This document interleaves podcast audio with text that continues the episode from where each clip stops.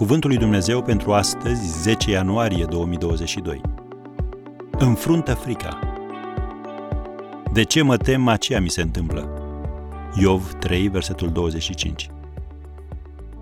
Îți imaginezi vreodată că soluțiile la problemele de care ți este frică s-ar putea să-ți apară în cale? Sau chiar ești convins că îți vor apărea?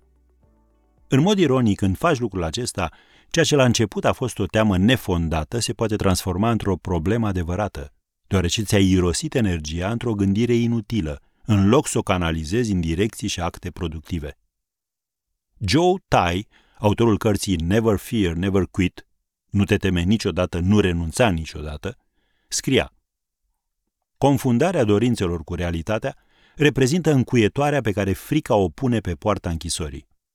Teama te face ca pentru o vreme să te lași purtat pe aripile dorințelor deșarte. Într-un anume fel, crezi tu, ceva se va întâmpla și problemele vor dispărea. Când te trezești, e prea târziu.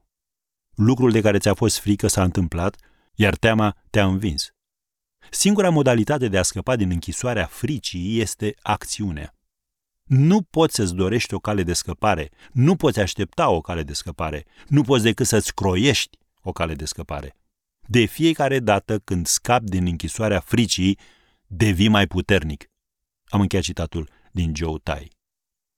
Teama nu are niciun beneficiu și niciun aspect pozitiv. Fie te împinge în direcția greșită prin faptul că produce energie nervoasă care te presează să faci ce știi tu mai rău în situația dată, fie îți stoarce energia în timp ce te lupți cu efectele ei paralizante. Psihologul Randall Hamrock a spus, în 20 de ani de practică am discutat, am testat și am oferit consiliere de specialitate la cel puțin 10.000 de tineri. O trăsătură care le era comună aproape tuturor a fost tendința de a se subaprecia. Am încheiat citatul. Nu lăsa frica să-ți fure potențialul. Nu o lăsa să te facă mai neînsemnat decât ești în realitate. Crede-L pe Dumnezeu în lucrurile mari, apoi du-te și fă prin puterea sa. Dacă faci așa, vei reuși, în mod garantat.